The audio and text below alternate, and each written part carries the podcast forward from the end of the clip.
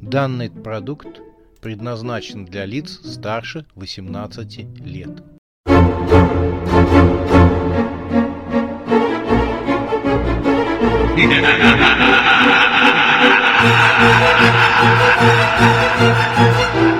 Пощекочи нервишки.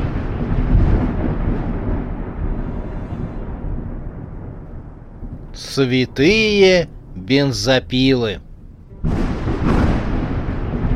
Хозяин смерти.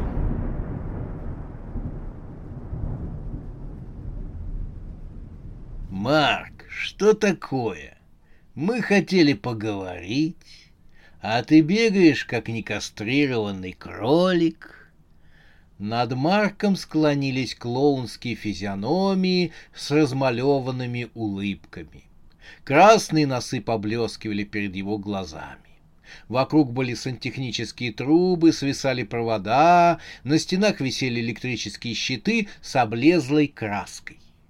Главный клоун, которого остальные называли братом Пого, был невысок ростом, но широк в плечах. Он был пожилого возраста. Брат Пого поднял Марка на ноги. «Родной, что такое? Ты занял у нас денег, отдавать не хочешь?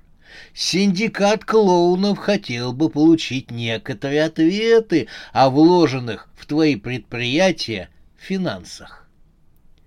Марк залыбался. «А-а-а, брат Пого! Сейчас такая ситуация на рынке финансов, но деньги я отдам. Мне нужно продать только часть акций, и я верну, верну деньги». «Так в чем дело, Марк?» «Ох, знаешь, ведь вы можете обогатиться, да, очень быстро обогатиться, через каких-то пять лет». «Издеваешься?» «Хорошо, через десять лет». Брат Пого схватил за ворот Марка. Клоуны обступили его. Блеснули громадные, как сабли, ножи. Один из клоунов вытащил бензопилу. Марк увидел это. «А чего это? Собираетесь дрова пилить?» Марк завертел головой. «А где деревья? Я чего-то ни одного не вижу». Он вновь уставился на бензопилу и шумно взглотнул. Брат Пого ласково погладил его по голове. «Марк, мы тебя предупреждали, чтобы ты не вкладывал наши деньги в сомнительные предприятия». «Нет, а что?» Концерн по продаже снега Чукчем был многообещающим. «Знаете, сейчас организовываю новый по продаже воздуха. Это выгодно. Только прошу, одолжите мне еще полтораста миллиончиков». Брат Пого шумно вздохнул. Остальные клоуны нехорошо засмеялись. При свете одной лампочки их веселые лица выглядели мрачными и даже зловещими. Их косые черные тени ложились на каменный пол. Одна из теней заколебалась, словно зажила собственной жизнью. Но никто этого не заметил.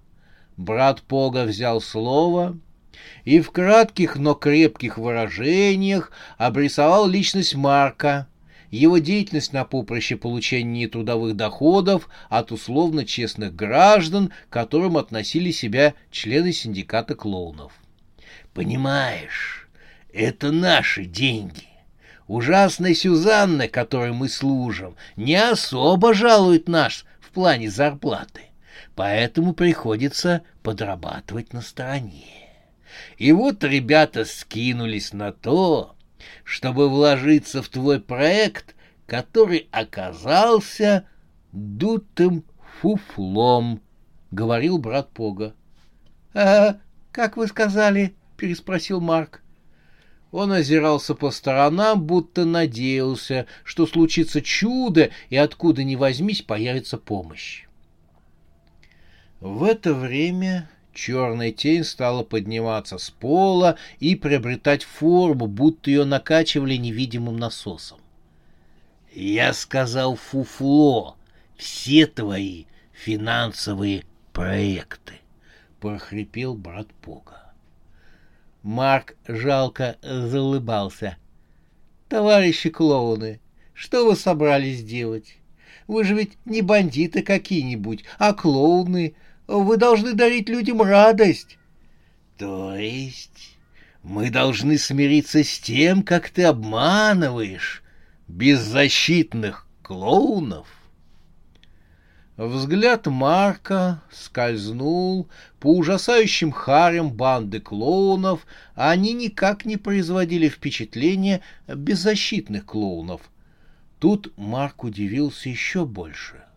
Он увидел за спинами членов синдиката клоунов черную фигуру в балахоне. Ее руки покрывали черные рукава, а капюшон был надвинут на самое лицо. Клоуны тоже почувствовали чье-то присутствие и увидели ту странную, поднявшуюся с пола фигуру. Брат Пого вышел к черному пришельцу. — Ты кто такой? — грубо спросил он. — Разве не видно? — словно кладбищенский ветер над могилами прошелестел голос из-под капюшона. — Как бы нет, ни бейджика, ни огромного плаката с твоим именем я не вижу. Чего тебе нужно? Черная фигура ощупала себя.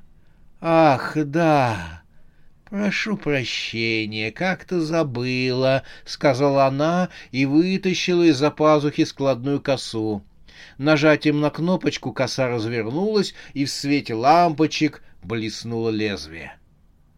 Брат Пого отступил на шаг. — А-а-а! Так это смерть! — сказал он, ничуть не удивившись. — Чего тебе нужно?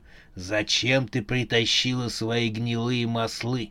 — Этот клиент наш! Он нам денег должен. И не смей его забирать раньше времени. Марк, который наблюдал за фигурой в черном саване, открыв рот, перепугался.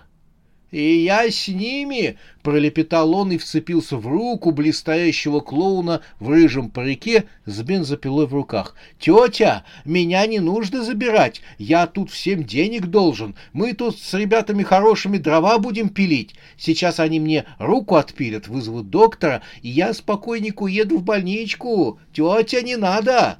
Он не выдержал и расплакался. — Не забирайте меня! Мне еще рано уходить! Я молод и полон сил! Я могу еще денег заработать! — закричал он.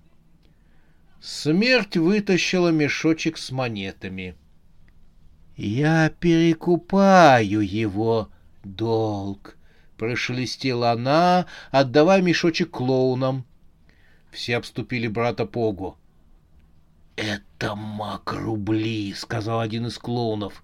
«Настоящие!» — говорил другой.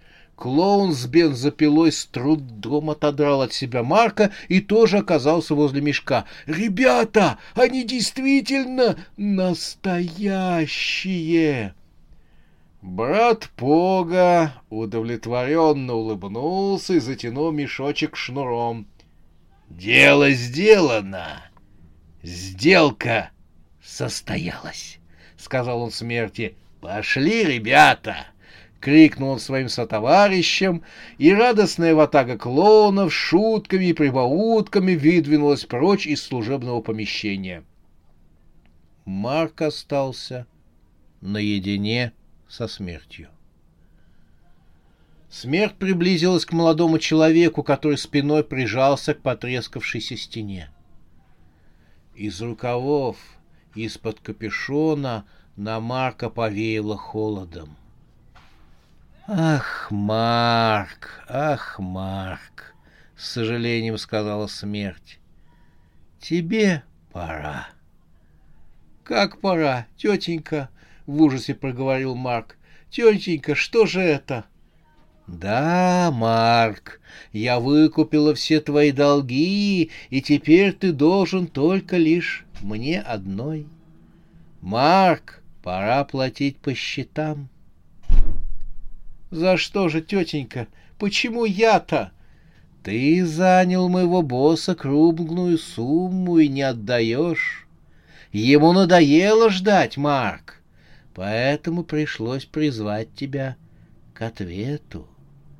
Плати по счетам, Марк, провозгласила смерть, потрясая косой. Марк вытер слезы. По счетам? Вы имеете в виду деньги? Поинтересовался он.